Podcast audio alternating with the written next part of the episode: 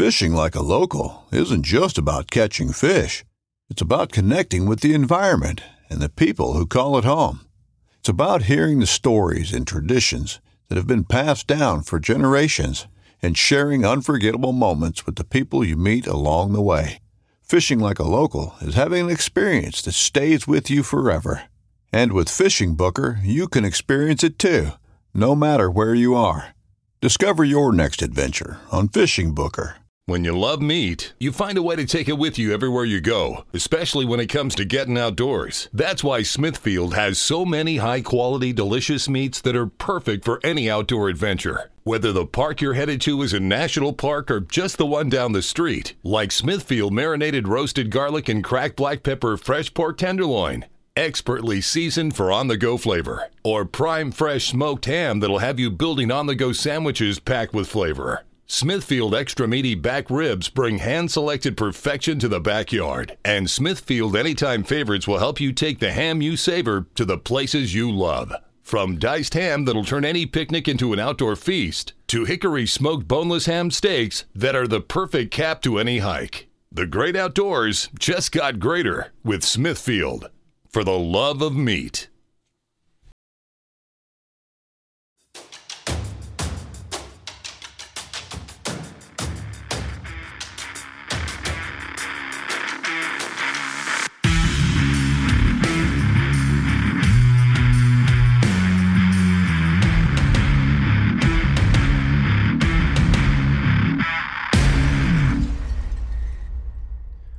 Right, everybody, welcome to another episode of the Nomad Strength Show. Today, my guest is my friend Hance Boulden.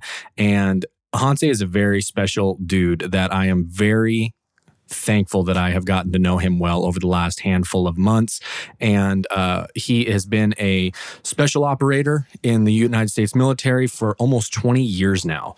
And uh, when we're actually in this conversation, he is currently back in the Middle East uh, doing some work right now. So we had to coordinate some massive time difference time zone schedules in order to make this happen. And I'm super thankful that we were able to because it's a really great conversation.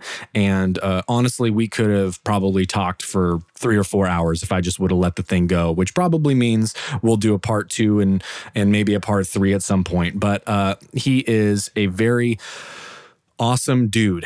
And honestly that's just my my straight up honest opinion of him. And this was a really fun conversation because he has so many life experiences that are very valuable lessons. And uh, we talk a lot about what his experience has been and the growth that he's gone through personally uh, in the last 20 years of being in the military and doing the things that he does in the military. Uh, we talk about some really low points that he had in his life and how he brought himself out of those and how he used that to move forward and help other men and other veterans that are going through the same thing. Uh, he's writing a book and he's doing all sorts of things to help men and veterans. And uh, we talk a lot about the idea of finding your tribe, which is the reason that that's what this episode is titled, and the importance of men having a close knit group of other men to to talk to and to open up to and to be real with. And we talk about the idea that in today's culture, that's doesn't necessarily mean you got to live in the same place he actually mentions in this conversation uh, that his group of guys are dotted all over the world because of technology. They're able to stay really close. And so uh, it's a really fun conversation. And he has all kinds of great stories. Uh, and it's just, it's, you're going to like it. So uh, before we get into the episode, please, you know the deal. Go, if you haven't already, like, rate, review, subscribe, do all the things on the podcast, uh, whatever you're listening, whatever app you're listening to. Uh, go do those things that helps the show be seen. And uh, that's all I'm going to do on it today. No big long spiel. So here is my conversation with my friend Hance. All right, guys, welcome to another episode of Nomad Strength Show. I'm Ross Hillier, host. Today, joined by Hance fellow nomad, as it says in his bio on Instagram. So as soon as I saw that, I'm like, yep, we're going to get along. Even just using the same terminology. So thanks for hopping on, brother. I'm glad we were able to nail it down. Yeah, thank you, man. I really appreciate you having me on. Yeah, part of the reason it was a little bit of a, a piece of work to get the schedule part nailed down is because you're literally halfway across the world right now, doing all doing all your uh, military type things. So, um, and we were talking about before we just hopped on. You're in that period right now where you're looking at transitioning out after being in for I don't even know how long you've been doing this kind of stuff. So I kind of want to even just start there. Like, what has this whole process been like for you to get to where you are right now, being done and like a new life ahead of you? Yeah. So um, I did about uh, 18 years in the Army. Mm-hmm. And then uh, got out and I started contracting uh, 2018, January 2018. So I've been contracting since then. Um, but I have literally spent most of my adult life in uh, one, one foreign country or another. And, um, you know, it's like, it's like we were talking about prior to getting on here, man. I, I never mm-hmm. thought the day would come where I would be like, you know what, I'm done with this. Yeah. Um, but I woke up one day and then it, it just kind of slowly, slowly crept away. And then when 2020 came, and, you know, I know it was uh, not fun for everybody, but for me, I got to spend a lot of time at home with family and friends. And, um, you know, I'm sure we'll get into it, but I had a rough yeah. Couple years prior to that, you know, and um, so I never thought that like happiness or contentment was really an option. Mm. And so to kind of like creep up on that, it's like, oh, this is what it's like. Yeah. This is what you can build. And so here we are. And uh, so I plan on making this one of my final journeys overseas. And uh, that's about it, man. That's awesome. So what was the uh, what was the stuff that you were noticing during the last year? Like what kind of things were you were you realizing were that other life looking ahead? Like w- what was that process like for you when you were going through all of that last year? I mean, really is. I I mean, the only word that comes to mind is amazement. Like mm. I, I, think a lot of guys who spend a lot of time and actually enjoyed their time overseas, and I think it's hard for a lot of people probably to understand. Is, is um, I never thought it would end. I never thought I would be like. Well, one, I never thought I would be this age, right? yeah.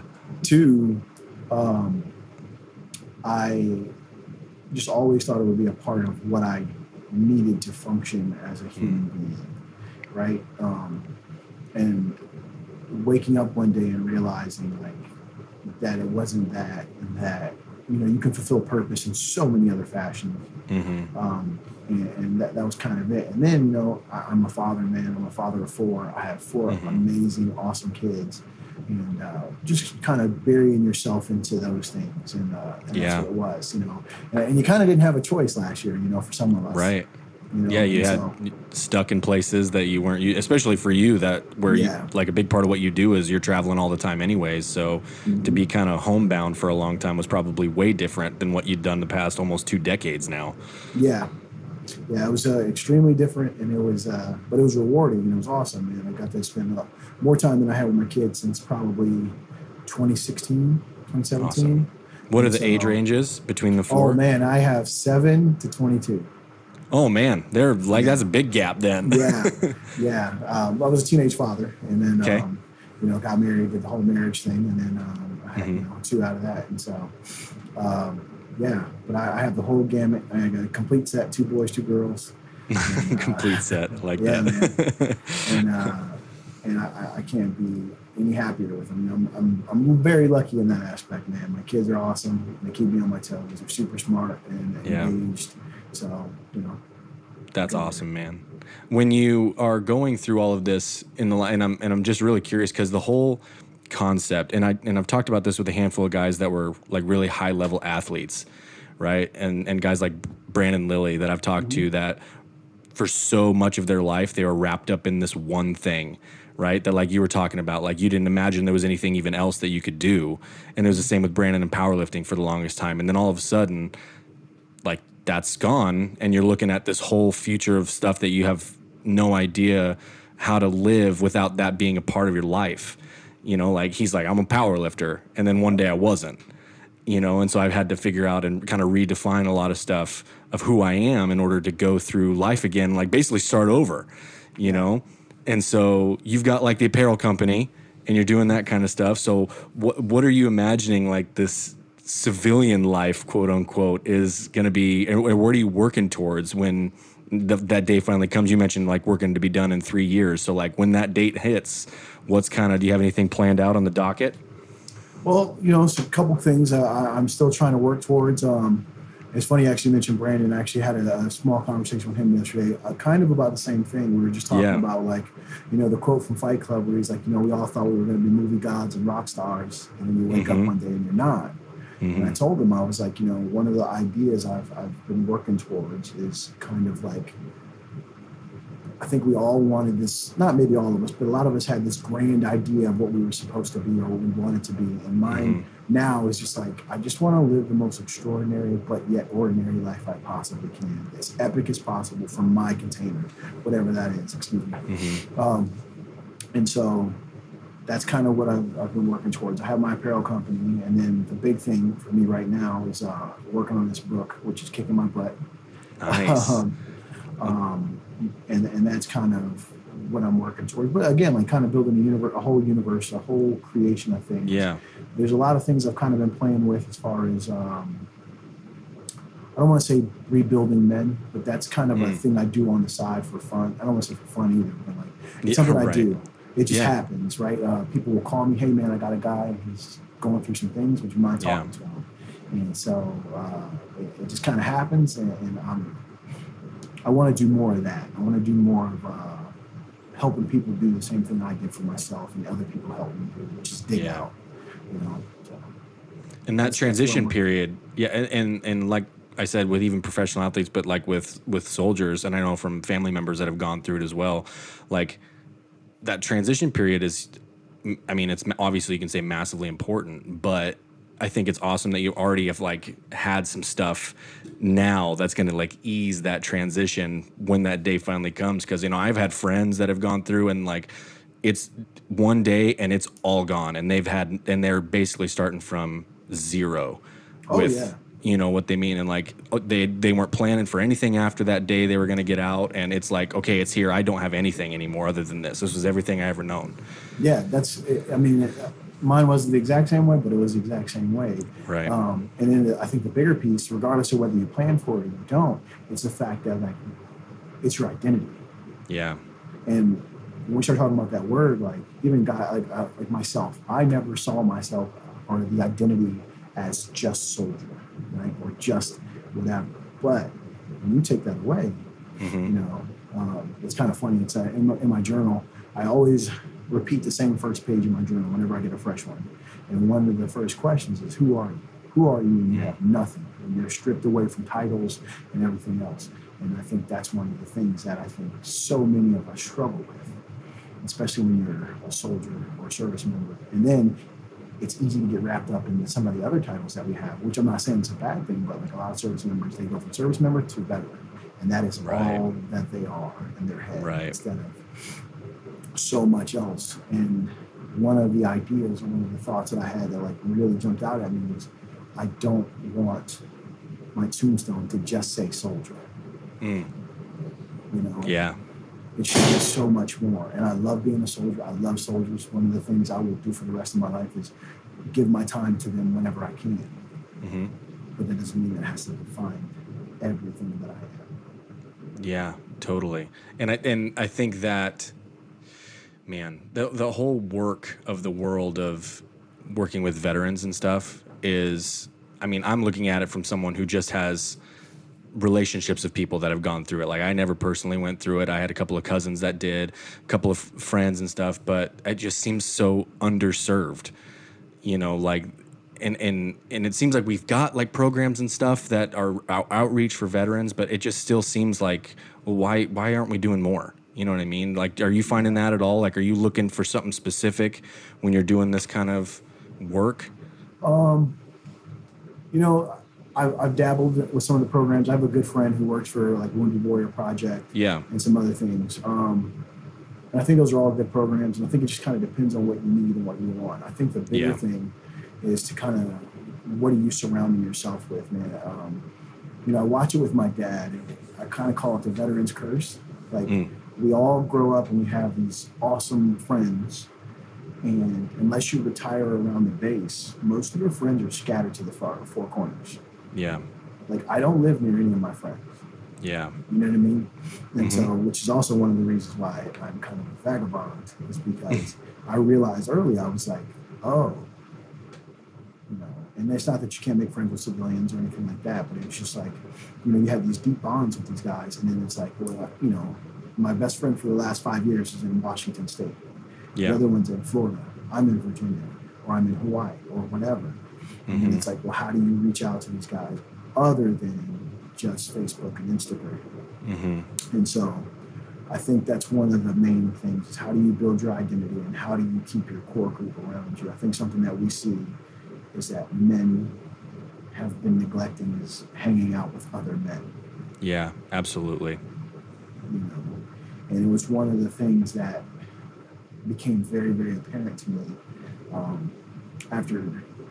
So I will we'll go ahead and get to it. So like in 2016, 2017, I had a horrible year, man, just crazy, and all due to my, all due to me. I, I crushed my marriage. I crushed my own everything. Um, but rock bottom hit. Rock bottom was uh, a suicide attempt, and you know, went awesomely wrong. So I'm still Right. here. Yes. Um, and with that realization and everything that happened, it was kind of like, okay, I see all of these mistakes, and it, it wasn't like right away. This is not right Mhm. away by any means. Right. But over the over the course of the next year, you know, as I call it, digging out. That's what I did. I dug out, man. And I was figuring it out, and talking to people, and talking to friends, and figuring out where I went wrong, and yada yada yada. And the big one was, not the big one, but one of the big ones is like, oh, I have friends who are going through this exact same thing, but I never brought it up to them, and they never brought it up to me. So, you know, had that happened, maybe we would have been like, instead of getting to that point, I would have gotten to point two and been like, ah, it's not a good. Yeah. What do you think it is that held you, and, and not only just you, but also your friends? Like, what do you imagine what, what it was that was holding back those conversations from happening? You know, you know, you hear this a lot. That That's not what men do, and stuff like that. But I don't think that's necessarily the case. I think some of us, and just in general, man, we don't want to reach out and look foolish. You don't want to be a bother. I think that might be the biggest one. People feel Yeah. like they're going to be a bother. Yeah. um, and, and think and maybe maybe some of it is conditioning to the fact that you don't you know whatever and don't get me wrong man i think we have more to learn from like my father's generation than we care to admit hmm you know um, you know i know i know there's a cry for men to be more touchy feely and i don't think that that's necessarily wrong but i also know my dad is the most content man i've ever met in my life hmm and he's also the least emotional man i've ever met Yeah. in a, neg- in, in a positive way Right. Yeah. And so I, I think about it and I'm like, you know, where, how do we navigate that space? So, you know, that's just kind of what I, what, how I, how it ended up for me. I and so that- with eh, yeah and so with that group like when you're going through this time and you have those and, and you're realizing that you like oh i have these friends that were going through the same thing but that process of reaching out and was it just reaching out and talking be like hey this is what i'm going through and like just doing what you said made you uncomfortable before or you know or was there some kind of like just what was that process like for you for initially for me, honestly, it was just helping other people, yeah right? Like, um, Mm-hmm. it had nothing to do with me talking about my stuff. Gotcha. It had everything to do with me helping other people through their stuff. yeah And then through that process, it became okay. Well, you know what, man? Like sometimes I'm going to have to initiate this, or you know, and like we're on social media together, so I'm sure you've seen some of my posts where I talk about like, hey, this is this is what I do. This is what these are the five, you know, my five rules for people Mhm. and, and their resiliency. Um, and so that's kind of how it, it became for me. And then I created a small group, man. I have a small group of guys that um, we use the app Marco Polo. I'm not sure if you're yeah with it. yeah definitely we use Marco Polo, man, because we're all over the world, right? And so when a dude has a problem, he, he jumps on Marco Polo and that's awesome hey, and then you got you know five, six, seven, eight guys to hop in and be like, this is how I would handle it. This is what I did. This is what I'm doing. You know, we got you, brother, or whatever it may or may not be. And um, it, it, it's probably been one of the most beneficial things in this process that I've had. And I, I encourage everyone to build your own group, man. It's Yeah. the same thing for an accountability group for training, right? Exactly. It's Yeah. the reason you have training partners and coaches and all that kind of stuff, or just any team that you're on. You know, it's having that the person next to you that's going through the same thing, and you build that bond through that shared experience, and that's the whole point of how you can become better together. You know, exactly. It's it's one of the things that I, I the other part of it too. I think is um, is raising your standards. You know, and find and finding those individuals. You know, and finding the humility within yourself to have somebody tell you like you're wrong. yeah, Not only are you wrong, you're dead wrong. You know, um, not that this is when anybody this was anybody's fault, but like when I was ruining my marriage, right? I was around people who it was I don't want to say okay, but it was never like no one ever would call me out. right, You know what I mean? And it's not their Yeah. responsibility, but Right. it's a difference when you have a friend who's like, take your ass home.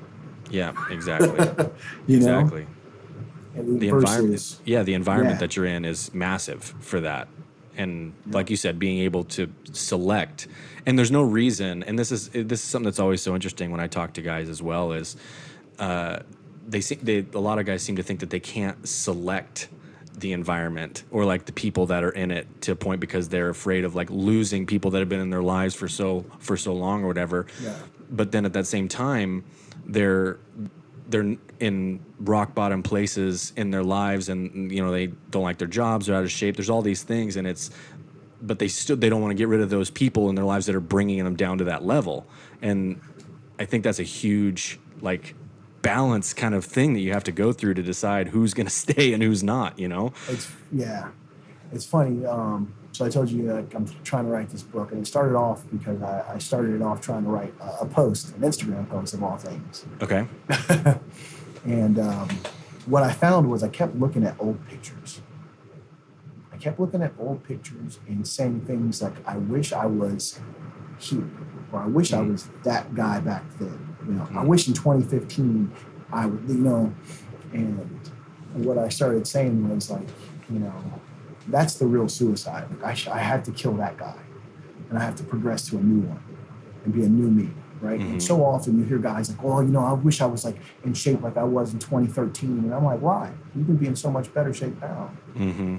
And that's, I think, the mindset overall. And it's the same thing for your friends, your your your, your cohorts, whatever you want to call them. Like, it doesn't mean you have to cut them out entirely, right but your life has to change. And in order for your life has to change, to change, like you know, as they say, like you're, you're the sum of the five people you spend the most time Yeah. with.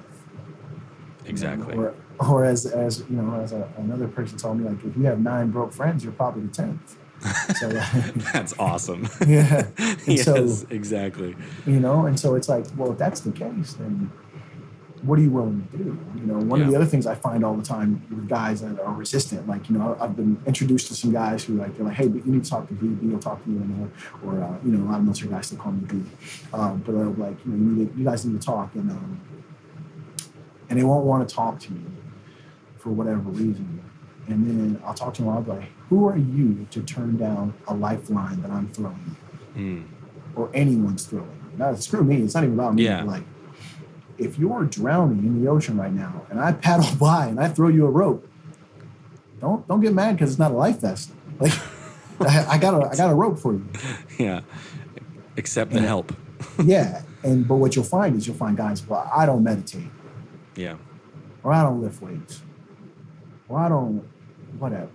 You know. Mm-hmm. Um, like a beef I, I had was, uh, you know, the guys that kind of talk trash about people who post about fitness too much. yes And I was very like, familiar with those people Yeah. because they come after me a lot. Used to, Yeah. anyways. and so one of the things that I kind of think about is like I've had some guys who weightlifting or jujitsu saved their life. hmm So I'm like, who are you to talk about this person's thing? Now, hopefully, Yeah. they'll grow into a much wider person Right. where it's not just weightlifting and jujitsu or X, Y, and Z, Mm-hmm. but like if that's what's getting you up and out of bed, man, like Yeah. If that was the if that was the the life preserver that was tossed, like, I mean, why why would you try to, you know, throw the whole rope back into the water and leave that person Yeah. there? You know what I mean? Like that was what saved them. I mean, there's and, and I saw when you posted that uh, that post maybe a week or so ago. was, I can't remember if it was a regular post or a story that was like, "You're basically the worst type of person if you're gonna be Oh, the one yeah. who who brings down Yeah. somebody who's excited about progress." Right? Like Yeah. that is and it's such a I've, yeah, and I'm with you. Like I'm gonna get kind of fired up, but like I could get so I just get so ticked off when people try to bring people down that are having success. If it's not like their preferred method of it. Do you, Yeah. know, you know what I'm saying? yeah, like the biggest thing for me right now, um, I had a conversation with a friend recently, and I was like, all I truly, I to say true, it's the only thing I care about. One of the things that's most important to me right now is to surround myself with people who are helping stoke the fire. Yes. And for me, it's if you're if you're jazzed up about running, more power to you, man. Like mm-hmm. I love seeing it. Like if you're jazzed up about starting a business, let's hear it, right? Mm-hmm. Because I, I I'm gonna, I'm not gonna lie to you, man. For me, I call it you know, it's like a positive vampire. I, I'm out here to steal a little bit of that energy. Right. Every time you you let a little out, I'm I'm taking it and I'm like, all right, how can I harness this and how can I use it and how can I, you know, build my fire a little bit better? Because whether I'm building my fire or yours, I think the goal at the end of the day is to kind of help people and build their build your community, build your thing. Exactly. You know? Yeah. And, And it- so And it goes back to just that the whole small group tribe mentality, right? Like Yeah. it's it's much easier to have a circle of people around you that you're really invested in and they're invested in you and your success and your progress and can help you out and instead of trying to worry about the whole world at once. You know what I mean? yeah. Sorry, dog was barking, he's making a bunch of noise. So I wanna- uh, Oh, go ahead. I was gonna say I want to dive into this book. That Okay. I, want to get some info on this book. I mean, you mentioned that it started from this post that you wrote, but what what came next? What how did that spawn into whatever it is right now, and what's the Um, the, the roadmap for it? You know, I, I don't remember who said it. Um, it might have been Ben Bergeron or somebody, but someone was talking about like if you see something more than three times, you have to do it, Okay. right? Yeah. And so I, I, I've had this, we'll call it article that I've been writing, and it just keeps getting longer and longer and longer and longer. Mm-hmm. And it keeps, you know, the, the topic keeps growing. Mm-hmm. Um, and that's all it was, you know, for a long time. And then last year, you know, if, if you ever hang out with me enough, I'll tell enough stories. So mm-hmm. people would be like, you should write a book. And it kept happening. And so that, that rule of like, someone ha- and, and it happened like one time in like a two day period where I think like 12 people said something like, hey man, you should write a book. And I was like, this doesn't sound right. And so I talked to some friends, and uh, one of my buddies is just, uh, he's just like, look, man, if it's on your heart, it's on your heart. Yeah. Do it. And um, between that and the fact that I secretly have always wanted to be a writer, and, you know, since I picked up Hatchet as a kid, Oh, such a good book, dude. right? Such a good book. you know, uh, I think Hatchet and like uh, Gary, the what was it, uh, White Fang and all those books. You know, Yeah. as, as a kid, um, I uh, I haven't wanted. You know, I've always kind of secretly wanted to be a writer, man. Like, uh, you know, some of my favorite authors, I read their stuff, and I'm like, man. And then the final nail in the coffin, man, was um, I read Green Lights by Matthew McConaughey. Yeah. And I was so shocked because I was like, I don't want to read this celebrity book. Whatever. Yeah. And I was shocked to hear that you could write in a way that actually captures your voice and not this standard thing. Right. And once that happened, I was like, okay, we got a mission. And so, you know, I'm, I'm on it, but it is, uh, the undertaking is hard. I will tell you that. It's harder than I thought it was going to be. Yeah. um, for a variety of reasons. but I bet. I know. can't even. I can't even imagine like the the, the daunting task of. I mean, because I write posts and stuff, Mm-hmm. like for instance, and you know, short articles and blogs and all that kind of stuff. But Which, you know, that's a single. by the way. yeah, yeah.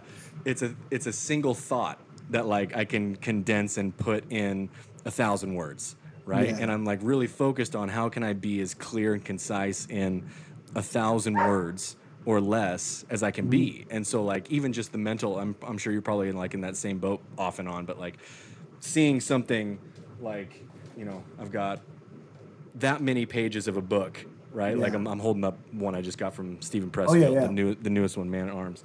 And I'm just like, that just seems that's like more than any article that's like more articles than I've ever written so far put together. And it's just sitting down to do that for one thing. It just I can understand how that seems daunting. And actually to bring him into it, I don't know if you've read War of Uh, Art. the war of art, yeah, yeah. yeah, that whole idea of the resistance, right? and that's when you- that's been a big a big Yeah. piece right there, man. Yeah. is between resistance, uh, schedule. Mhm. You know, I was one of those guys who thought like you had to write, as they say, like as the muse hits you. You know, Ah, yeah, and uh, sometimes the muse hits you when you're working. yeah, That's not an opportune time. right. And so, and so getting over some of that, talking to some guys who write, and then and then one of the bigger pieces right now has been um, wanting to accurately tell stories the, the correct way. And so actually kind of um, doing a deep dive into how to do that, like how to actually tell a story, make sure you hit the arc, make sure you're accurate, and uh, everything else. You know, because it's one thing to tell a story around a campfire, Right. Right. But it's another to send out this book and somebody's going to read it and they've never talked to me, they've never heard my voice, and then Yeah. now I have to convey to them this feeling I have, and I want to, I want it to be authentic in the way that I would communicate it, but yet it's still entertaining. So, So- is the is the book more of an account of like your time spent in the military, or is it on the self help kind of side, or is it a little bit of both, or what's kind of the, the method of it? I would tell you it's more just um, an account of some tales, tall tales. Yeah. Um, I don't. I don't spend a lot of time talking about military things just because. Um, not that I'm not proud of my. I love my time in the army, but Yeah. and I've been fortunate enough to be part of some really, really cool and awesome things. Well, like if you want to read about firefights, there's guys out there for that, Yeah. right? Like Yep. I've been a part of some stuff, and it's like cool, awesome, but like there's a guy out here who's got you know umpteen million bronze stars, and you Yeah. know whatever. Go, he, you should read his book for that. If you're, Right. you know, um, but if you want to kind of hear some stories about how you can get twisted up and turned around while still being successful, and then dig out, and also you know how crazy it is to just be a young man and Yeah. kind of find find yourself. Um, that that's what I'm writing about. You know, That's I wouldn't call it self help help by by any means, but it'll Right. probably have some some lessons and some rules in there to hopefully help the next man, which is kind of my deal, man. Like, um, Yeah. not that I didn't have the help because I have an awesome father and I have an awesome support team, but uh, sometimes you're hard headed and sometimes you're quiet and you shouldn't. be. And sometimes a, a book is more accessible than to actually make that daunting phone call to your dad and say, "What would you do?" Interesting. Yes. That's a good You point. know? Yeah. How far along are you in the process? I mean, Oof. it's it's tough to say like when are you going to be done. So I didn't want to say like when's it going to be done, but like how I mean, how much story do you have to tell, and and how much do you imagine you're going to include in this thing? My goal, because of the kind of scenario and situation I'm in right now, is Yeah. to be done draft work and everything by the end of the year. Awesome. Um, I just started talking to people about hiring a writing coach of some fashion today. Nice. Um, so that's kind of the next step is, uh, you know, I've got all the chapters laid out. I've got very rough drafts for a lot of it, not all of it. And I'm sure more of it will happen, which is Yeah. also part of the reason why I want a writing coach or, or, or a partner is because I want somebody to come along and tease stuff out of it that I maybe, yeah. you know, miss. Because, you know, sometimes when you're telling a story, some things are inherent to you Right. you know, like the fact that you walk by the table and there was a, a, a knife on the desk and the knife was important in the story, but you, you Mhm. leave it out in the first part, like, you know, you might want to Yeah. touch on that, you know, and so that's kind of where I'm at right now. So hopefully, the end of the year, I will be all done as far as drafting and everything else, and then start looking for, uh, you know, somewhere to put it out. That's awesome. I was. It was funny when you mentioned the like writing when the muse hits, right? I thought about and, and to come back to Steven Pressfield. Yeah. I don't know if you heard his interview that he did with Tim Ferriss a few weeks ago. Mm-hmm. I can't, and I can't, and I feel bad that I can't remember the author that he quoted when he said the example, but he's he said there was this author, I can't remember his name, was asked that same question, like, do you just write at a certain time every day, or do you write when you know your inspiration strikes? And he's like, I only write when my inspiration strikes. It just happens to strike at 9:30 a.m. every single morning. Yeah, I remember that part. Yeah, it's like, and, so, And you that's know, that- the the structure part I can see being important, uh, and I can tell from myself, like when I'm sitting down to write articles and and stuff, I I'm the type of person, and I know it's it's just a personality thing, you know. Mm-hmm. Uh, I have to make sure that I give myself at least an hour. Of, of like every morning, or you know, block out an hour of the day. It's like I- if this only ends up being like a three paragraph Instagram post, whatever. Like I'm gonna go through probably 30 of them in an hour before I find the one that I'm gonna write and, and do or an article or whatever. But I think having that those kind of stricter boundaries and that the just helps instill the discipline of doing it. And it's just like with anything, if you're gonna get good at it, you got to do it a lot. And you the got reps matter. Exactly, and it's just reps, and you, and if you just wait for it's and it's to to bring in like a training analogy. There's that line that's like, if you wait to train on a day you feel good, you'll train one day a Oh, week. You know, you can't you can't just wait for the best case scenario to do anything. Otherwise, you'll never end up doing anything. Yeah, and, and, and you, you got to get over, you know, and we all have to get over the, the idea of being a fool at first. You know, uh, I think it's Jordan Peterson has a thing, you know, the fool precedes the master, man. And, uh, and, and I'm, I'm okay with that. But, you know, it took me a, a second to understand that, like, hey, you know, like in my little, in my little uh, task list for the morning, you know, that 500 words, it, it's got to get done. It has to get done. I try and do 500 words in the morning, even if it's 500 words how I can't write. Today I have nothing to write about because I am thinking about all of my problems, you know, Just the process of putting sentences together and stringing them together just gets that part of your brain turning and working. It's- Exactly. and it's just like anything. You just go into the gym, you start doing something. Everyone, I mean, pretty soon you're going to be sweating, you know. Yeah. And you you're going to be glad that you went in that day. So that's kind of the whole point of it. Yeah, it's it's it's been a thing, man. But uh, you know, I'll, I'll keep plugging along, and um, I'll have something to show for it. Hopefully, sometime for soon. it then. Um, cool. So I want to get into a little bit more of the training side of things because uh, obviously having to do the work that you've done for close to 20 years now requires a very specific level of strength and fitness. Um, so I want to talk about just a little bit of your transition, I guess, because everybody's health and strength like journey and the things that they start doing throughout certain times is always super interesting to me. So I imagine like when you started, it was all like all of us when we started. It was just like bodybuilding to look good and all that kind of stuff, right? So Yeah, how like and I guess I, I'm curious to know like what do you imagine is important for what it is that you do? Like what kind of things fitness wise or like that you could give as advice for you know guys that are looking to get into this world? What would you tell them to start working on? So it's funny you said that. I actually just did a, a pretty. Um, I need to make it a post. It was a story. I did a, a thing for it for Matt because uh, somebody tagged me and was- or Matt tagged me and was like, "Hey, some guys just asked me about like what to do for the military slash special operations." Gotcha. and um, and so I'll touch that. But for me personally, like Yeah.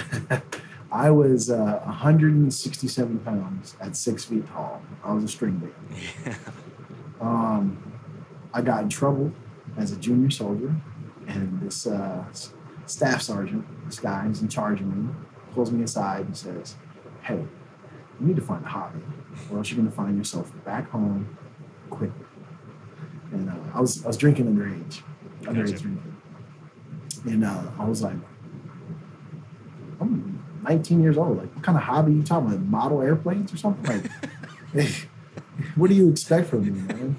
And he was like, "What about working out?" And I was like, "Well, yeah, I guess I could do that. You know, I used to work out, but it was only because coach told me to. you Right. know? Coach said pick this up three times, so I picked it. It wasn't because I had a love for iron or something like that. It was just, you know. Um, so I started working out, and then, funny enough, like so I, I'm working out. I work out for about three or four months, and I'm like, this isn't working. I'm not changing. I don't look any bigger. I don't look any stronger. and I go home, and uh, run into a girl, and she's like, "Oh my god, you've got muscles," and I'm like, "Who in the world is she talking about?" She's talking to me. She's like, yeah. and I'm like, "I got muscles." And I remember getting on the plane two days prior. I was getting on the plane. I was like, "I'm not doing this anymore. It's not working." As soon as she told me that, That was the I trigger. Found that. yep, I found the next gym, and I kept working out, kept lifting weights, and then you know, as it happens, it just changes. Mhm. Um, I was introduced to a guy, um, one of my mentors in the military, uh, Eric Schmitz. Um, he introduced me to this guy who was a part of um, the Special Operations Aviation Regiment, and he had a book. He had two books that he gave me. He gave me uh, Black Hawk Down, I think Bravo Two Zero. And then I got a hold of Tom Clancy's Special Forces, Mm. and I was done. I was like, all right, this is it. This is what I want to do. I don't know why. And it just so happened, as I'm finishing, literally the day that I finished Tom Clancy Special Forces, the towers go down. Uh, Wow. and so I remember going and begging to get stationed at Fort Bragg because I was in a I was in a uh, MOS at the time that didn't get stationed at Fort Bragg. So you were so you were already enlisted and in on Yeah, I was September already in. Okay. Yeah. And so I remember begging. And so I finally got assigned. Um, to, I got to go to airborne school and everything else. And uh, my idea was that I thought if I was close to the source, I wouldn't forget. Mm. You know, because it's easy to forget, man. Like, right, Yeah. girls, booze, life, everything else. So I was like, if I'm close to the source, I won't forget. Uh, so, but back to training, you know, I kind of went through that whole phase of like bodybuilding and just trying to get look good, and then it switched from that to like, okay, there's a task at hand, but you still don't know how to train for the task. Right. You know, um, thank God for guys like Mark Twight. Like, um, Yeah. to this day, he probably doesn't remember me, but he answered every email I ever sent him. That's awesome. You know, he told me about. I was like, "Hey, I'm in a situation where I can't do cardio because there's nowhere to go," and he was like, "Let's do these things called breathing, breathing ladders." Nice. Yeah. And uh, you know, so stuff like that is how I got Yeah. introduced to actual like strength conditioning, and then kind of changed my perspective. Of course, uh, Martin Rooney. Martin Rooney had the article that actually changed the way I think about training. He had an article called "Train Like a Man." Oh, nice. and it was I remember being in the gym and watching everyone train. You know, you know, you're in a gym for two, three years or whatever. And I was like, we all look the same Mhm. and we're all the same strength. No one's getting stronger, no one's anything else. And I was like, why is that? And then I read that I read that article, and then Jim Wendler had another article about everybody will buy shoes, supplements, but not a program. Yep. I remember And that. that's one. what changed everything for me. Yeah. Because I was like, well, I'm going to go get a program. And then I started learning, teaching myself about strength conditioning, and linear periodization, everything else. Um, and that's when I finally started seeing like real legitimate results. And then I found uh, Complete Human Performance, uh, Alex Viada, and those guys. And Yeah. that was my first real coach for years. And then Right uh, went back to coaching myself, and then uh, found Max Aita when I got into powerlifting, Yeah. and then it's been with uh, Annie pretty much since then. Annie Awesome. Gunshow. Um, but in reference to what you're saying, I went on a side tangent. But No, no, it's good. in reference to what you're saying, like so, this is how I kind of categorize it when you're talking about strength conditioning for uh, the job, special operations job. Not my job now. My job now, you don't have to do any of that. But um, right, it's it's a lot of volume, um, and it's it's volume with strength. And what I mean by that is the ability to move over distance with load, um, day in and day out Mhm. right? Um, and I say this under the pretense of that's what you might have to do, not that's that's what you're gonna do. Guaranteed to happen. It's yeah. Yes, This could happen. It might. This could happen. It might not. Um, but you're definitely gonna need this to get through, Right. at least. Yep. Um, strength, you know, manipulate yourself and manipulate a partner, a buddy, and a buddy with load. You know, your kid. A kid can weigh, you know, who knows what your kid is, anywhere from 30 to 88 pounds. My kid was 88 pounds at one point. Jeez. Um, um, so you know, I think those are the two of the bigger ones. And then you're talking about other things like mobility. Like you should, you have to have the mobility to move, kneel, jump, kind of be in awkward positions. Like you know, we've all seen. I think due to Instagram now, we've all seen the little shooting obstacles. Mm-hmm. You know, so be able to kneel and crane around things. That's Yeah. important. But you're doing that with load, and you don't want to strain something or hurt something. Um, you know. Also, like there's the uh, the idea of never wanting to come up outmatched strength wise. I don't mean with a barbell. I mean that's fun too, but like Right. you know, we we've had guys uh, that you know they, they've had to get altercations before, whether it's in at at home or downrange, and I think that's just important for a dude, anyways, right? Like, uh, you want to be as highly matched as possible in that realm, right? Um, I love jujitsu. I've been doing jujitsu since 2004 or five. Right on. Um, I just started like three weeks ago. yeah, I'm awesome. brand- I remember when you yeah into it, dude. you messaged me and you said, um, "Now I understand." Yep. joke. Yep, Yeah. I get it. I get it now. Yeah.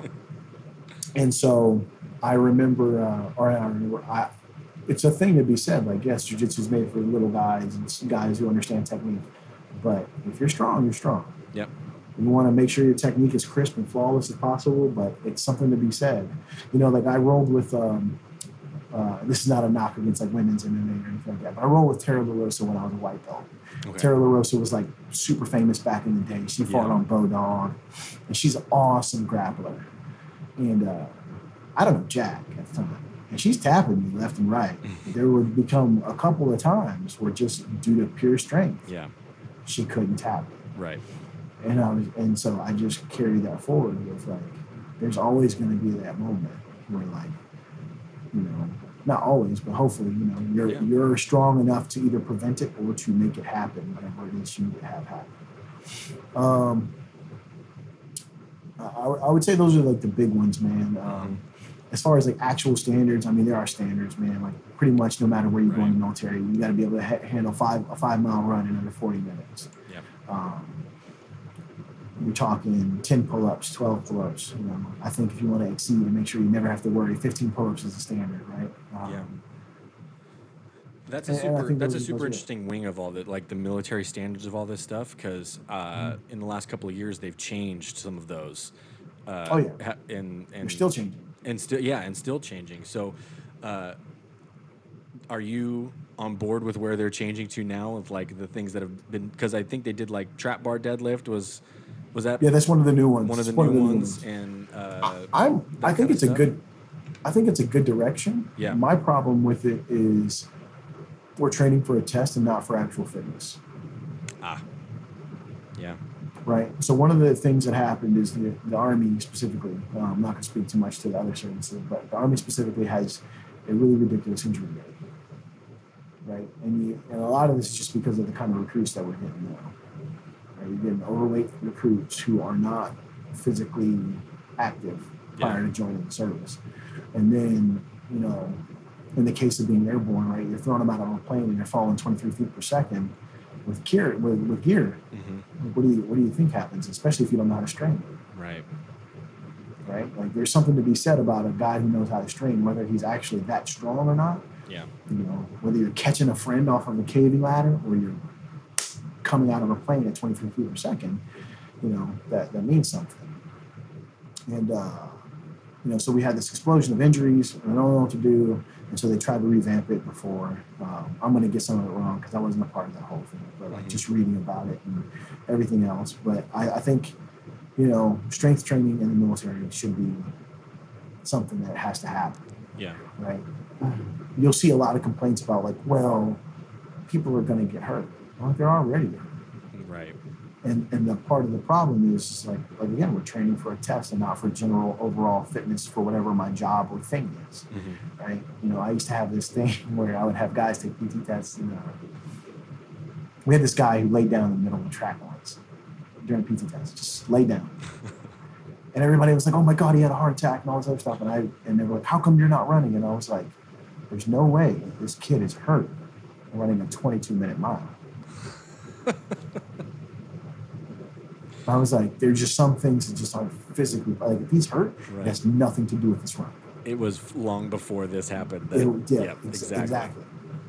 I was like, this is not, you know, and not that I am some strength conditioning specialist, but like just kind of after you you, you actually dive into strength conditioning, you realize like how bad it is in the military Yeah. and how you know, like it's funny. We were just talking around here today, you know, not today, but a couple days ago with some of the guys, and they were they were talking about running, and I was like, it's funny, right? Every race is or every run is a race. You're never trained. You Mhm. never have, you know, 130 to 150 beats a minute Right. aerobic work, Right. you know, or whatever it might be. And so, when are you supposed to get better? Especially if you're, if you're not good. If there's some guys who are just good, they've doing this or whatever, or they adapt well. But that guy who's just never really ran, doesn't like to, Yeah. mental fortitude is trash in the first place. You got to build him up somehow. Yeah, and it's that's such a man. I'm com- I'm looking at it as a coach, right? Mhm. And and also just from the civilian standpoint, like why aren't the military treated like professional athletes in that regard? You know what I mean? Like in terms of the facilities and the resources and that kind of stuff. So- Because like I mean, in in my in my mind, I'm thinking that should be just common sense, right? Like they're Yeah. the work that they're doing, they need to be like Olympic level, at least Yeah. taken care of. Whether or not they're elite athletes or not, but that those level of being taken care of should be you would think you would think priority, Yeah. right?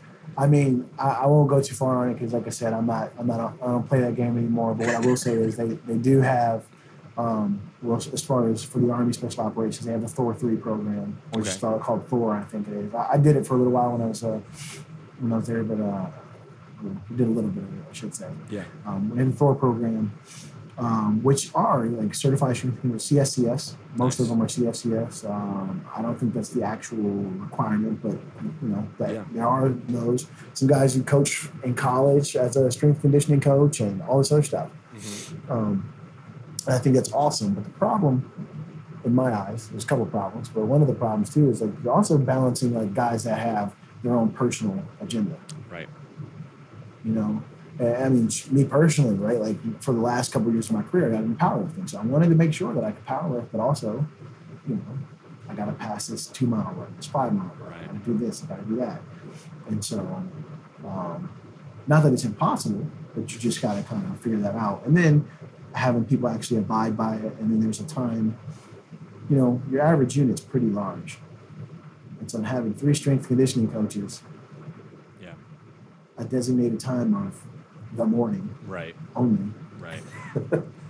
And it's like, well, how, how do you actually, you know, package that baby? And then, and this is where I think service members deserve a, a lot of credit that a lot of people don't understand. And I'll touch on something else here too. It's like your average non-commissioned officer in the military is part strength coach, part psychologist, part babysitter, Mhm. part divorce specialist, and you name it. Yeah. If there is a problem or there is something that he has to handle for his or her team, that's what they do. Yep. And so to be educated on all of these things and to get out a, a quality crew is hard. And so I don't want to do them any dis- disservice Yeah. in saying that because it's something that we actually have to think about. You know, um, over the course of the last 20 years, it's, the requirements have become more, not less. And so, you know, I, I, I kind of feel for them, but at the same time, I, I will tell you, you know, the same thing I tell my kids: like Google's your friend. Yeah, totally.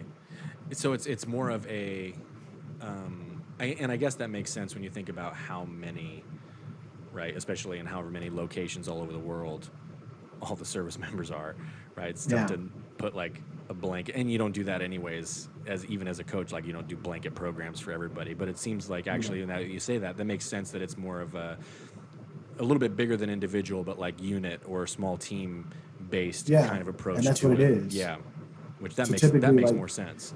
Yeah, so typically you'll have, you know, depending on the kind of unit, whether it's a conventional army unit or special operations unit, you know, you're talking about from top down, you know, we'll just, we'll just throw a number of a thousand people. Yeah. And now you have a thousand people that are all going to do PT from 6.30 to 7.30, Right. you know. And one, how do I build a gym that can handle that? Yeah, exactly. Two, how do I build programs that can handle that? So what we do is we give it to the lowest level individual who's in charge of that, you know, section, Mm. that unit, and they, they handle it. And uh, you know, for the last thirty years or so, it's all been, for the most part, body weight and Yeah. running, push-ups, dips. Because that's what you can do with a thousand people. Like that's about it. Yes. yes. And it's also what the standard was. Because Yeah. again, like a lot of times Army trains for the test. yep. You know. Um, yeah, you'll throw some rocks in and everything else, but then again, like I said, like, you know, the training knowledge of like having somebody that understands like, you know, I can decrease this guy's run with three days a week and two of them don't have to be that fast. Yeah. Exactly. And so, but instead, it's like, nope, it's Monday morning. I'm about to crush you guys. I don't care what your Sunday was. I don't care what your Saturday was. And, and, and don't get me there's, there's a place for it, you know. Yeah. I think that, um, and not to not to hat tip too much to like Mark Twight and those guys, but FYF matters too. Yeah, man. You know what I mean? Like sometimes you do need to get your, you you need to get smacked up and understand. Oh, I, oh, I, I can be tough. Yep.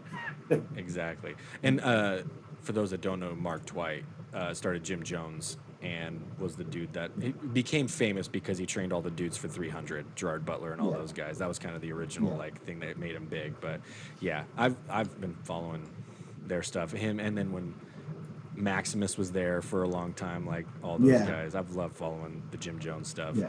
So he's actually talking talking about writing. He's actually one of my favorite writers. He's good, man.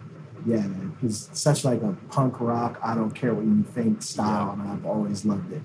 Um, but you know, and he's also a really big around the military community. Yep. Um, specifically, uh, and he works for some of our other tier one units. And, Mhm.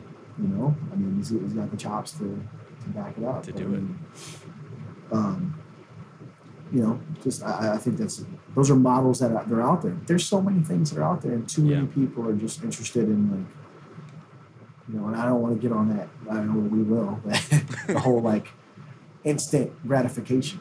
Yeah.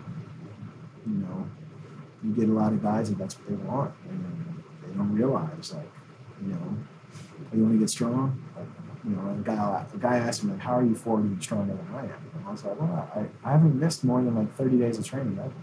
Yeah. Longer than you've been alive. Yeah, yeah. like you know, even when I'm hurt, like I figured out, okay, you know, I could have been, I probably could have been stronger, but like I also understood too that like there was a line for like, you know, like I see some of these guys on uh, Instagram and how strong they are. And I'm like, man, that's impressive. But then I also wonder like where their RPM is, Right. You know. Yeah, they're about to blow up. Like- are, are they about to blow up, or they got any, they got they got a little bit left, or what? Yeah, how long does this last? Just, You Yeah. know, like you watch Dan Green lift, man. and Dan Green's still killing it, but I think he's got a good idea where his RPM is. Where some of these guys, I wonder, I wonder if they know, like they're just like, you know, going going all out now. Yeah, trying to keep up, and then Yeah, the engine explodes, basically. which is fine too, man. I mean, I think you get what you pay for, right? Yeah, And I'm a big fan of the fact that like that receipt means something. You know, I just hope my receipt I can extend it. Like I'm not trying to go to my grave with uh, this pristine body or anything else. Like I'm trying to slide in there, hair on fire, like you know, duct tape together because I because I lived a life. Yeah, man. At the same time, you know, for for those inching towards that profession, you're going to you're going to see enough of it anyways. yeah, absolutely.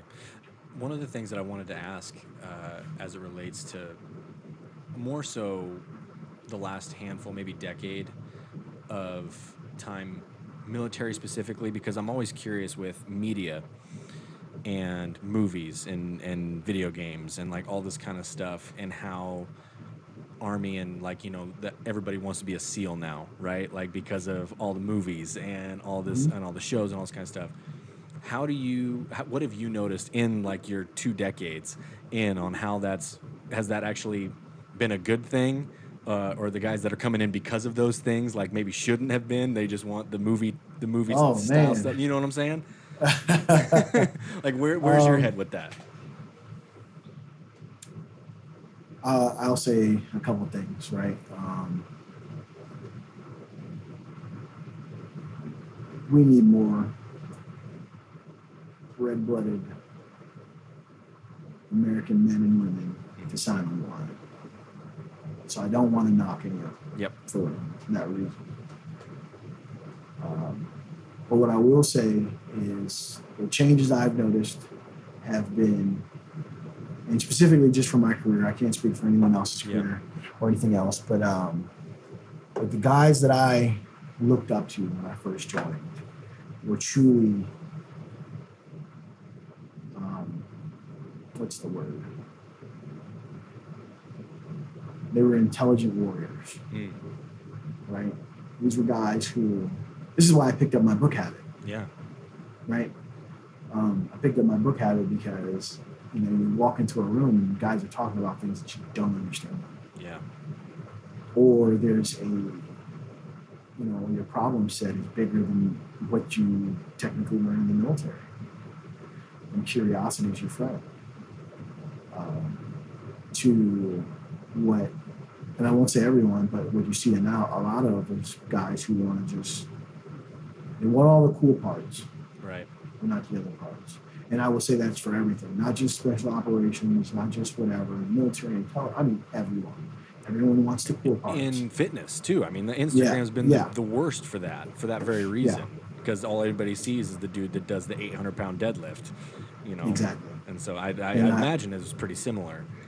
I, I think it's I think that's been a big piece of it. You know, um, you know, you see the sexy parts, and the sexy parts are sexy, Mm-hmm. and then there's the other parts. You know, um, you know, worse, worse. And, Some guys get- and that's my somebody's- thought. Like at the same time, I'm watching all this stuff, and you can watch the movies and stuff and get motivated, right? But at the same time, like you have to be ready for what that is. Like that's I, I think everybody's makeup is different. You know, Yeah. some guys are, are born for it, and, and and that's good. And there's other guys who do it, and then they realize that there's a thing. Like there's a thing I think that we don't talk about or we don't acknowledge enough, and that's the fact that like, um, and I'm just going to speak to men, like men only. Men want to know if they have the thing. Mm. Most, yeah, whether it's a scrap or a firefight. Right? Most of us at some point in time want to know if we have the thing. Now, some of us let it go. Some of us find it through football boxing or whatever else you might be, but you want to know if you have the thing.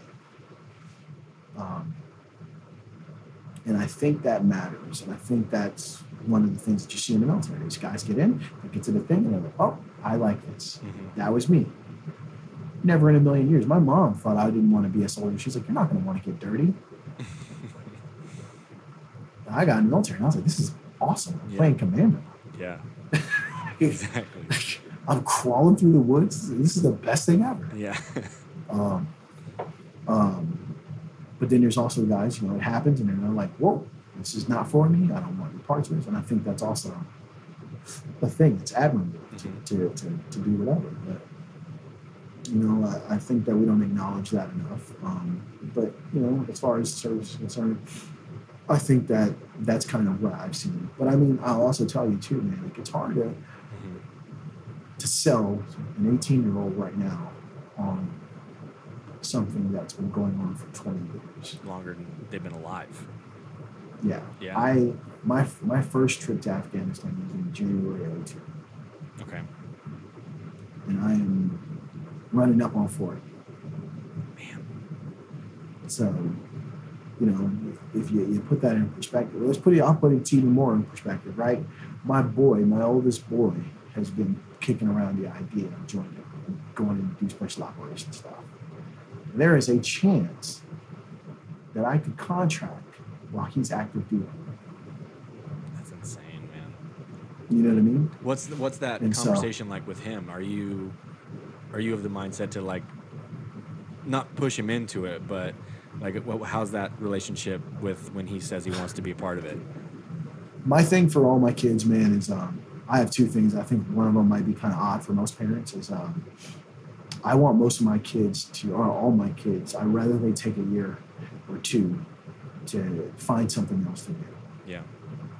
You have no debt. You have no nothing. You have a dad who's willing to pay for almost everything you have, Yeah. right? Or even if I didn't or couldn't, like go find a nonprofit and go dig ditches in some foreign country, party in a foreign country, see the rest of the world, Don't go acquire debt. Don't go do all this other stuff, and then figure it out. So that's what I told them. I, I'd rather you do that, and then if you decide that after you've done that that you want to be a SEAL or whatever, Mm-hmm.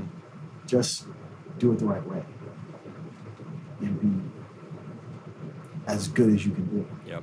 whatever that is. You know? um, I'm not one of these parents who's like, I'm not ever going to let my kids. Uh, no, I I learned a long time ago watching. Funny story, man. Like I watched this uh, this girl I uh, grew up with, and her dad. Her dad was like, "You can't date black guys." And what do you think she did for the rest of her high school career? I bet. And I remember being in high school watching and going, Yeah. "Oh, They'll do and I never, yeah, and I, I, it's never left me. Yeah. And I always try to think about it, like when my daughter or my son say something or whatever. You're, it's you. You, you're gonna live this life. My goal is to prepare you for the road. Mm. You know, and I want you to do that as best we can, representing your family as best we can, representing yourself as best you can. Yeah. you know, if that's as a nurse, if that's as uh, a special forces soldier, or whatever, I, I'm here to just provide counsel, guidance, love, and support. And Yeah. Make sure you, you're not a trash human being. right because that i mean that goes back into the very first thing of this whole conversation that we had is like have something other than the thing that you're doing so when that thing's over like you're still Yeah. a good person you know and you can still Yeah. like go do other things in life and and have more built up other than just this one you know occupation maybe or whatever that you've yeah. dedicated so I much mean, don't get me wrong, man. I, I love people who are obsessed and are great at one thing. Yeah. I think it's amazing. yeah Um, I don't really have a moderation button myself, but I, I also see the value in, um, in just being a, a whole human, yeah a whole person, right? Like whether it's your relationships, whether it's you know just living, like it's something to the fact that if your identity is rooted in a thing that can be taken from you, yeah you are not as strong as you could be. Yeah.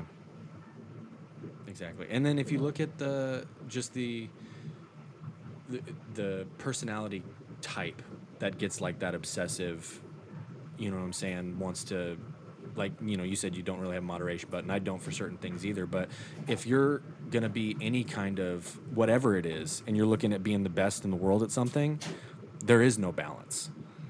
Like there there's no Oh, yeah.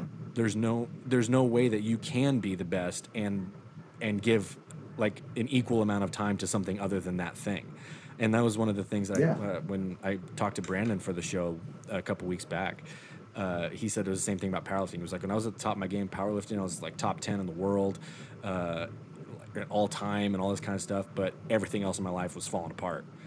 Like, uh, Yeah. like you know, and and but like how many professional athletes, like best in the world, look at and they just have nothing else going on. Like you know, ma- marriages tanked and uh, like don't talk to their kids or like they're broke because they spend all their money. You know, I mean, like there's that's a pretty Poor normal, character, all of it. yeah, exactly. And so uh, you you have to look at the situation and the thing that you're doing and and make a decision pretty early on. Like, what am I going to give to this? Like, am I going to go into this trying to be the best ever, or be like the top one percent of the one percent? Because if I do, then I'm going to have to get rid and sacrifice of a lot of things for a, a, a good period of time. You know, it's funny. I think it was Stan Efferding who said something, and it just dawned on me. Um, but it, I want to expand his analogy a little bit. He talked about the difference between being a participant and a competitor, Mm. and how, like, if you're a participant, it's safe, Mhm. it's okay. But once you cross that line into competitor, things are dangerous. It's probably not healthy anymore, and everything else. And I think that's the same for what we're talking about right now Mm-hmm. right? Like if you want to participate in stuff, it's okay. But once you start checking that competitor, best in the world, best in what, best in my area block, like things start changing, Mm-hmm. and you have got to be. You don't have to be, but I think one of the things I'm trying to do now is explain to people like, here's how you can be more aware Yeah. of it, or like you said, like I, I one of the things I'm trying to be really conscious of now is I understand there's no balance. Yeah. So I'm trying to be as present as possible when I am somewhere. And part of that is also saying no to more that I don't want to be a part of. Yeah. You know, because if I'm somewhere I don't want to be a part of, I'm checking my phone, I'm doing the thing, I'm whatever, instead of engaged, looking you in the eye, saying, hey, we're talking and having this conversation or whatever it might be. hmm You know, and so I, I think that's it's super important and what we're kind of we're kind of hitting at here. It's just like be here now, Yeah. here now, because I, I don't I can't say that I'm going to get ten more tomorrows, Right. ten more Sundays, right? Yep. And leading up to this, I may have only given you one of those Sundays. But if I gave it to you and I was here and I was just, I squeezed it for everything it's worth, it's got to mean something. Yeah. That the saying no conversation is like it, it's one that when I actually started because I've been doing my own thing business wise for about almost six years now since I left like the corporate gym world right? And like been coaching Mhm. people on my own thing. And for a couple of years I didn't look at it as like a business right? It was just uh, like I was coaching as a hobby. I made some money on it. I was just me and my wife at the time like I was I was good Yeah. you know? And then I had to make the switch like okay this is if this is what I'm gonna keep doing like and, and this is what I'm gonna do for the rest of my life like coaching people and working on this thing and I have to turn this this whole operation into a business. And then that mindset shift all of a sudden that whole saying no thing i'm like i i gonna have to be a lot more protective of my time and the things that i am gonna do they're i'm gonna make sure they're the things that i want to do. And uh, w- like same thing you just said when i'm there like i'm there and uh, and what that does it and it goes back to it's that same concept of sharing that environment with the the people that are going to help build you up like you're just creating the environment Yeah. whether it's the physical environment like with the actual people around you or even just like the mental environment that's going to allow you to succeed and be focused and do that and so that saying no thing for me anyways was like the hardest but ultimately like the most rewarding because it's it's like the whole Jocko discipline equals freedom thing. Yeah. like you don't really understand that until you're until you've kind of figured that part out.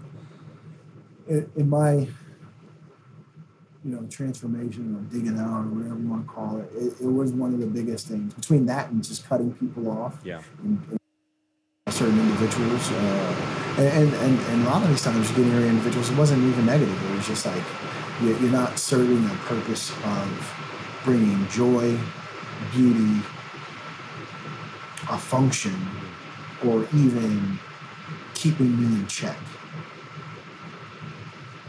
you know. And then I'm really big, or I shouldn't say really big. What I'm torn on lately, I've been really torn on this actually. So it's kind of cool that we're talking about it. It's like,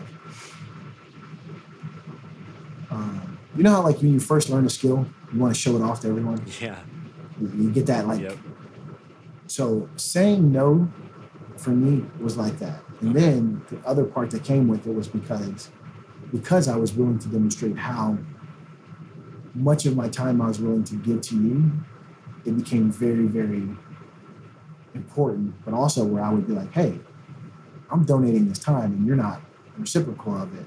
And so I would be kind of jabby with it, right you know. And uh, and that wasn't helpful. yeah but but at the same time, it was like, you know, so I said I'm kind of playing with the idea of like where that line is because I'm a, I'm real big on the fact that like um, we just don't know. Mhm. We don't know when when our time is up, Mhm. right? And um, because of that, I'm and I understand that not everyone values the same thing, but I would try to be very vocal with people and say like, hey, this is my time, Mhm. and if I give this to you, this is what it means. yeah If you neglect this, you'll probably hear something. Yeah, exactly. or not get any more of my time in the future. Exactly, you know, exactly. That- And, and that's and that's been a, a big thing for me. So like, I understand when you say that, you know, like saying no, you know, and, and that's that's you know that's a big one too, man. Mhm. like saying no, but also like I also want to be available too. Yeah. Like, for a guy who wants to help people, you know, one of the things um, Yeah, I, might have said this on something else, before, but screw it, I'll say it again, man. Like, one of the big pet, pet peeves I have is like for the veteran community, it's like like they want to talk about doing 22 push-ups a day for veteran suicide. And I'm like, keep your push-ups, answer the fucking phone. Mm. Excuse my language. Yeah. You know, answer your phone. Yep. Answer your text messages. Like you can do 22 push-ups all day long. Yeah. That does not help a single soul or person that I've lost, you lost, or who we might lose in the future. The things that can help, you know, and, and, and you don't have to be a mental health professional. and You don't have to be the guardian of somebody's responsibilities. But sometimes the phrase "Me Too, brother," Mm. or "Get your shit, we're going fishing" Yeah. means everything. Yeah. You know, so I, I, you know, I probably went off on a tangent. there, No, but, like, I you know, love it's it, just one of those things. Like, yeah, and the, it's just i mean we've we've talked about it in several different ways already but and you brought it up right at the beginning but it's the concept of for men specifically having other men right in your life that you can have those experiences but then also have those conversations with because mm-hmm. i mean say, say what you will about any kind of gender relations between people, you're just not going to have those same conversations if even if it's your wife, right? The same in the same Yeah. in the same manner, right? As you would with Yeah. like a brother that is holding you to something like that. I mean, it's a different type of relationship, and a lot a lot of times guys neglect that or don't have it at all, and it's massively important for for growth. And I I mean, like everything we've talked about has kind of been circling that fact of like this is Yeah. this is why. It's like if you don't, there's all these things that can end up happening. You know? your tribe is vastly more important than, than we would like to admit. Yeah. You know, it's a reflection of your standards. It's a reflection of your time. It's a reflection of everything. You know, it's not the only thing that matters, but we see it right now. Like I think it's like forty-five percent of men, like the suicide rate is like forty-five percent or something like some crazy ridiculous number for men that are committing suicide right now. You know, in the black community, it's raising. They, I mean, just to be real, like the black Yeah. community thought we thought black people don't kill themselves, Yeah. and it's skyrocketing Yeah.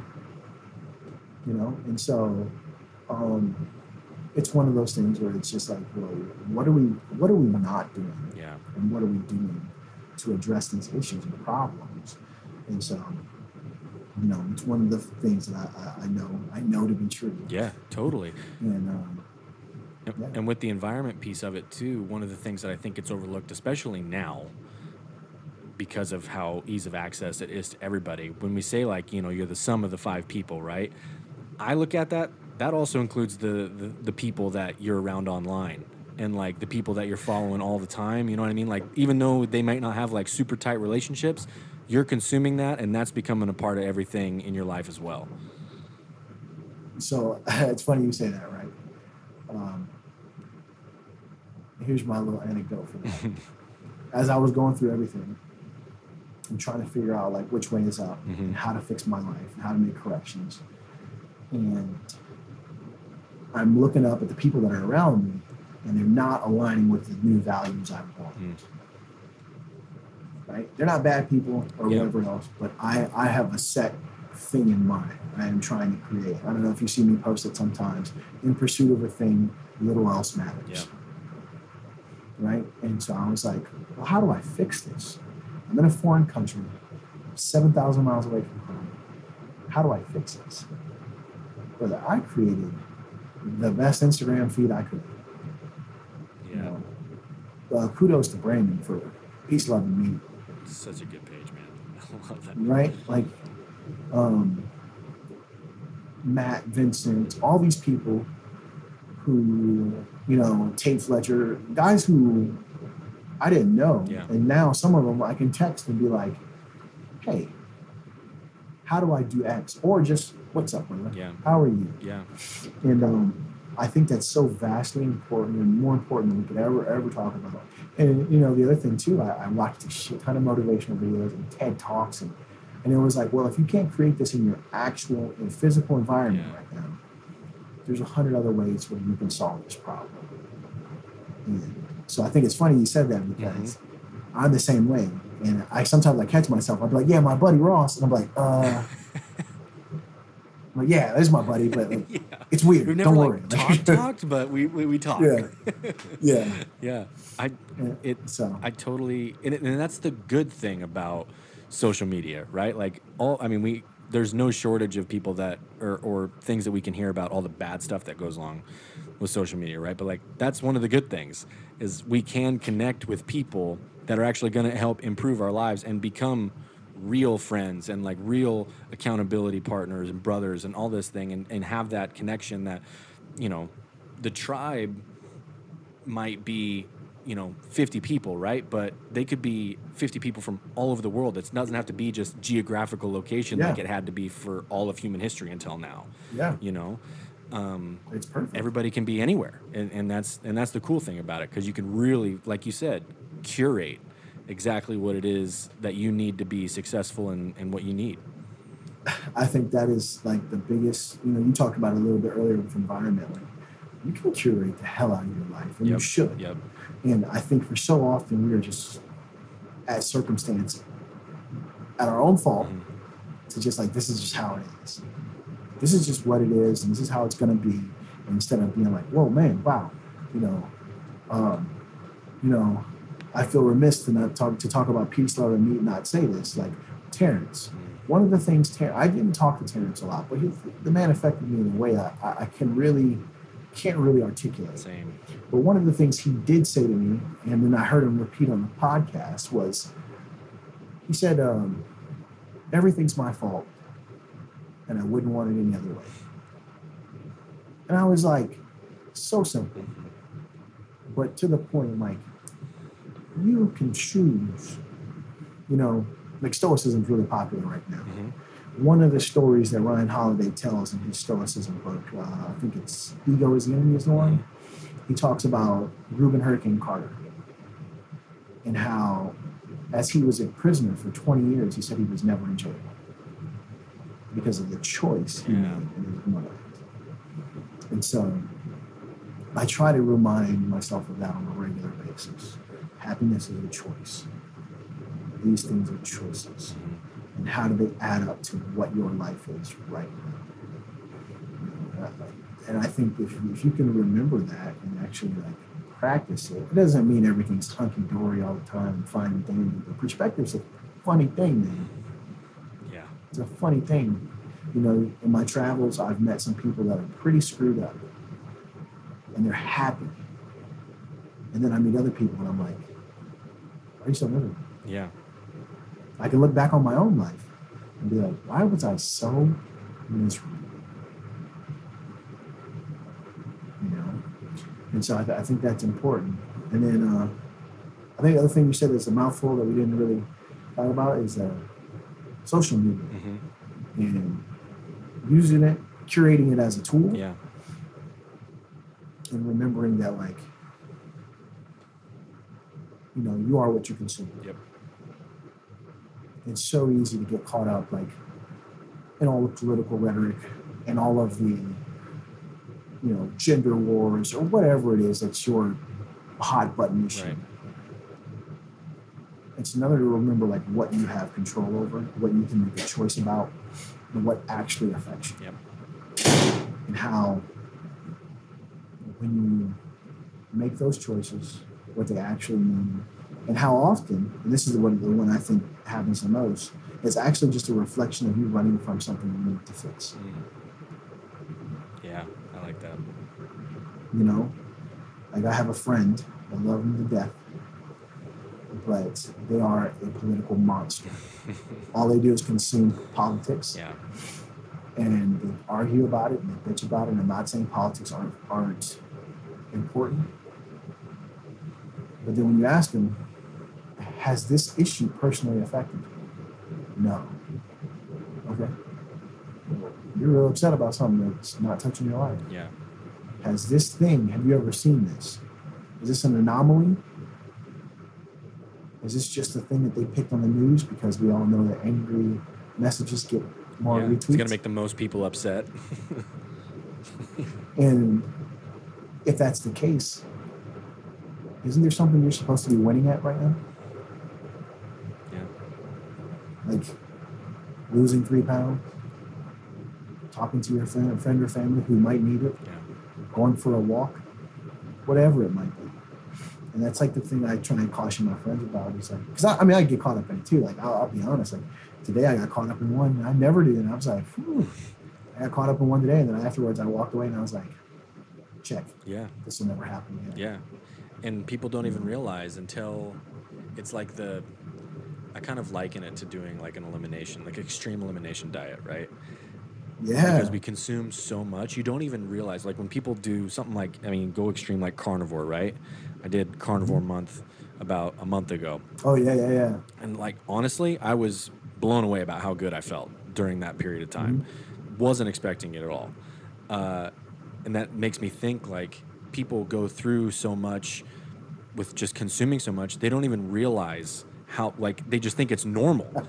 like and and then Yeah. if you take all that away and you just like and and this is the extreme example, like throw them in the mountains for a weekend with nothing. No, I mean like let them you know camp, but like there's no phones, there's no service. Yeah. Just let them be out in nature, and they're just like That Oh clarity. my gosh, I'm so peaceful and happy right now. Like, this is totally different than what I normally live like. I wouldn't even realize this if I didn't have that extreme opposite experience. The Sun goes down, and all of a sudden you're tired. Weird.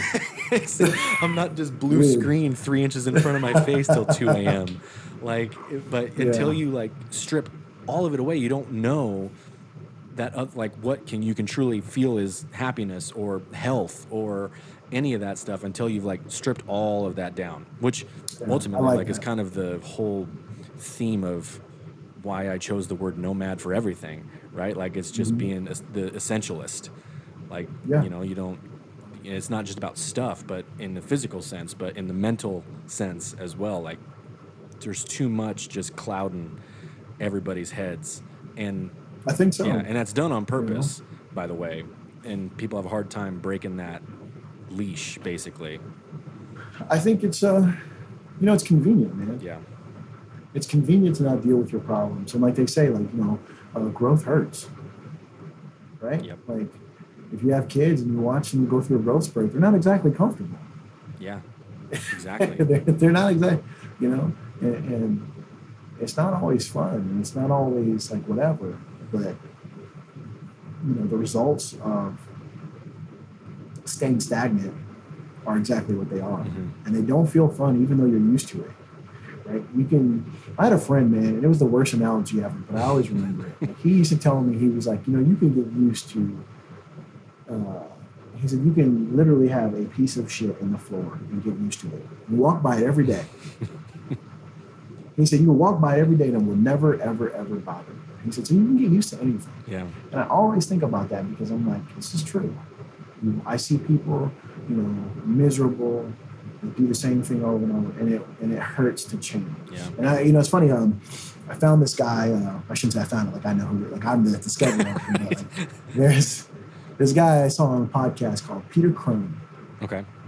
and, and he said the poor man's version of self worth is being right. Wow. and and and he was talking about not just like an argument, but like Mhm.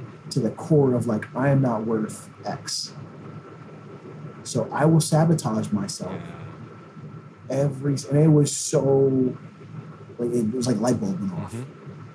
and I was like, holy smokes! How many people have I coached, mentored, taught that that's the thing? You know, like oh, I, I can't do this because of whatever. You know, like I had a frustrating moment recently where a uh, special operations soldier, which is why it made me so mad. It was like, I could never bench 315. And I was just like, why would you ever say that? Yeah. Say you don't want to. Right. That's fine. Right. Not everybody wants to bench 315.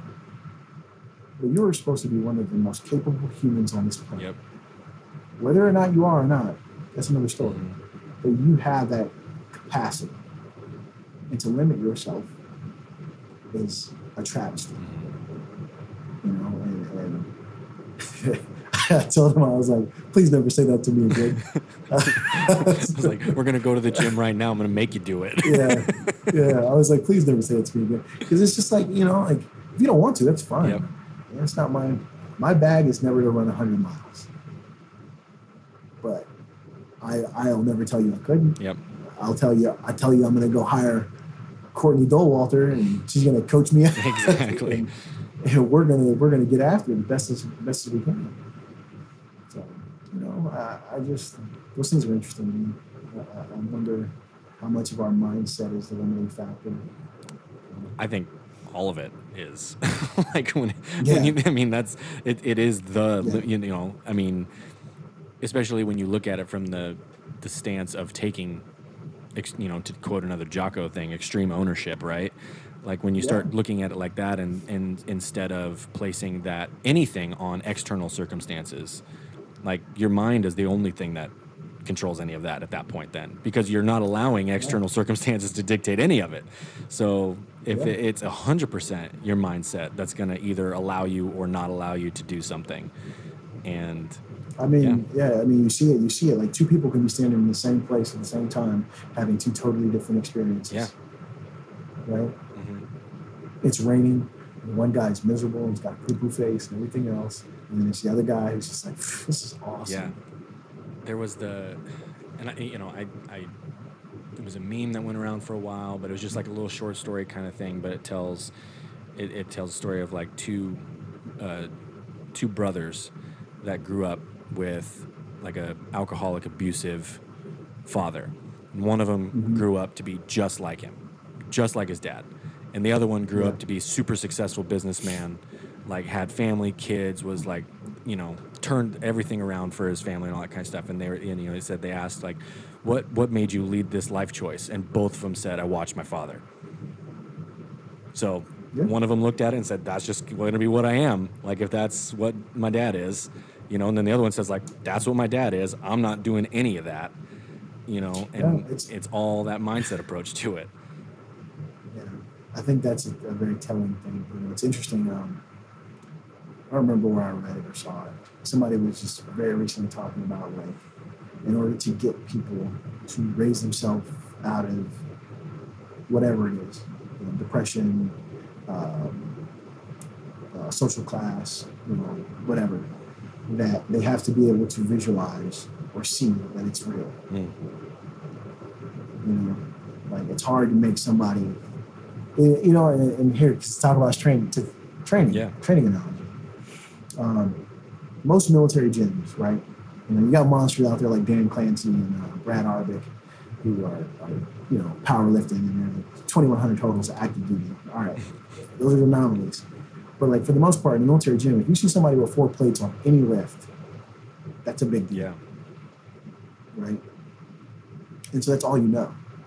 It's all you think is strong. So when you hit it, you're like, oh, I'm strong. yeah And then the first time I went to a real powerlifting gym, everyone is hitting fives and sixes. It's no big deal. You know, sevens become a bit of an anomaly, but here's guys, here's a couple guys that are hitting sevens Yep. and stuff like You're like, oh, i'm in Oh. a different pond now yeah. Yeah. But not just I'm in a different pond. This is possible. yeah exactly you know, because like when I only saw it was 400 pounds, I was like, well, I guess that's the That's the limit. top that's, end. The, that's the that's the top Yeah. end. You know, it's like they call it the rub. yeah Right, right. When you're doing jujitsu, like you just, you know, it's this is as good as it gets, and then you go to another school and you're like, why are these white belts so good? right and um, yeah, and, but that's what I saw. But I also think that when you're applying that to like, you know, life and digging out and finding new things or whatever, it's such a real thing because like oftentimes, you know, like you can find that hatred in, in the thing that you don't want to be like. Mm. And sometimes you can't find the example to move towards. You know, and find it. You know, it's like they say, like you got to have a, a, a direction. You got to have a, a, a point. You got to move to a point. If not, you're just kind of out there, whatever. Yeah, I do the uh, and I use this analogy a lot when I'm working with guys talking about goal setting stuff. Um, if you were to plug in the Google Maps or whatever, and just like you, you, you wouldn't even be able to plug it in because the whole premise of how it works is you have to put it in a destination, right? So if you don't have a destination, there's no possible way that you can create a map to get to that point. So we have to be you have to be clear like what it is you're trying to work towards, and then you can build the plan. And then once you get there, you can say, okay, now I'm going to go here. And if that's farther up the or, road e- or even halfway or, through. or even halfway through, you're like this, I'm going to take another detour. I'm going to go somewhere else, kind of thing. But like you have to have that Yeah. endpoint at least to start to know this is the direction I need to go. yeah. So Yeah, it's funny. Um, I had a guy message me. You know what's it's, which is interesting in, in itself. You know, I don't have a very big following on Instagram, but it's interesting like the people that reach out to me Mhm. and talk to me. Um, I remember at one point in time I was going to shut my Instagram down. You know, a guy messaged me, uh, a lady messaged me. I had one lady message me. Who's like 56 years old. Like we don't have anything in common. She was like, "Your page is so helpful," you know, and I was like, "Whoa." Um, but um, he messaged me, and this guy I worked with back in the day. He's like, you know, how do you figure out what you want to do in life with your purpose? And I was like, dude, why are you asking me this? And I was like, well, I'll take a stab at it. And then the only thing I could come up with, man, is like, you know, I think you spend like your early years sharpening the sword and just acquiring skills and getting as good as possible at a thing. And then or maybe you're sharpening your shovel or some shit. I don't know. Like you're you're, you're out here and you're doing the thing, you're digging this hole, and you decide halfway through, I haven't struck water, but this isn't my hole. right, And so you can go dig another one. But you can also get caught up in that hole, like I'm just digging holes. And sometimes you can just get caught up in the hole, like I'm gonna dig this hole till I strike water, sustain myself until I figure out yeah, what's what's the move. And I mean, I don't know which one's the right one, but I mean, won't know until you you do it. definitely got out. Yeah, you got to get out there. I. That's like this is me talking to my son too. He's like, hey, man, like, I don't, I don't know what you're gonna like. You know, I talked to him in the way I said, well, you know, the best thing I can tell you is what it is. What is it that you want? Mhm. Do you want money? Here's the routes. You want power? Here's the routes. You know, do you want a skill? Here's the routes. You want to be fulfilled? You know, you start answering those questions. Maybe we can start knocking it down, and it might change, but like at least you know, like. You know, so, I think that's just kind of the way to maybe orient yourself as you uh, try and set out on that journey. I love it, man. I think that's a pretty good place to wrap it up for this version of it, man. Uh, thanks so much for making the time, brother. I really appreciate it, and I'm sure we'll. Well, thank you, man. I really appreciate it. yeah, it. I'm sure we'll probably do it again at some point in the future, and maybe one of these days we can like be in the same part of the world and actually like hang out one of these days. You know what I mean? Oh, for sure. Like um, my goal when I when I get back is to finally. Um, I've threatened it numerous times to start my podcast. There we go. Um, but my pod, yeah, well, my podcast is is the the idea is that I will travel to a place, Nice. do do the thing, whatever their thing Yeah. is, and then we'll break bread and podcast. That sounds awesome, And dude. so- I love it. And so, we'll, we'll Idaho's calling your name, dude. we will we will put it on the list. Awesome, I really appreciate it. Awesome. Thank you. Thank you. All right, good stuff in this conversation today. Thank you for listening. Really appreciate it. I hope you enjoyed the show. Uh, if you haven't done so and you want to know what's coming up for Nomad Strength, whether it's the podcast, coaching, programs, ebooks, uh, all of the things, you can go to nomad-strength.com.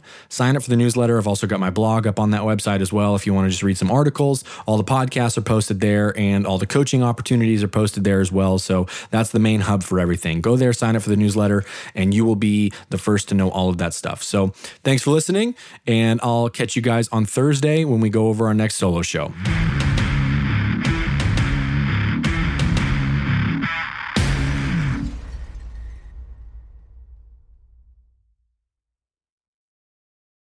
It's time to get your checking account to zero with free checking from PenFed. That's zero ATM fees, zero balance requirements, and zero time spent waiting for your paycheck to direct deposit because you can receive it up to two days early. Open your account with just $25 and see how big zero can be. Apply online today at penfed.org slash free checking. Early direct deposit eligibility may vary between pay periods and timing of payers' funding. To receive any advertised product, you must become a member of PenFed, insured by NCUA.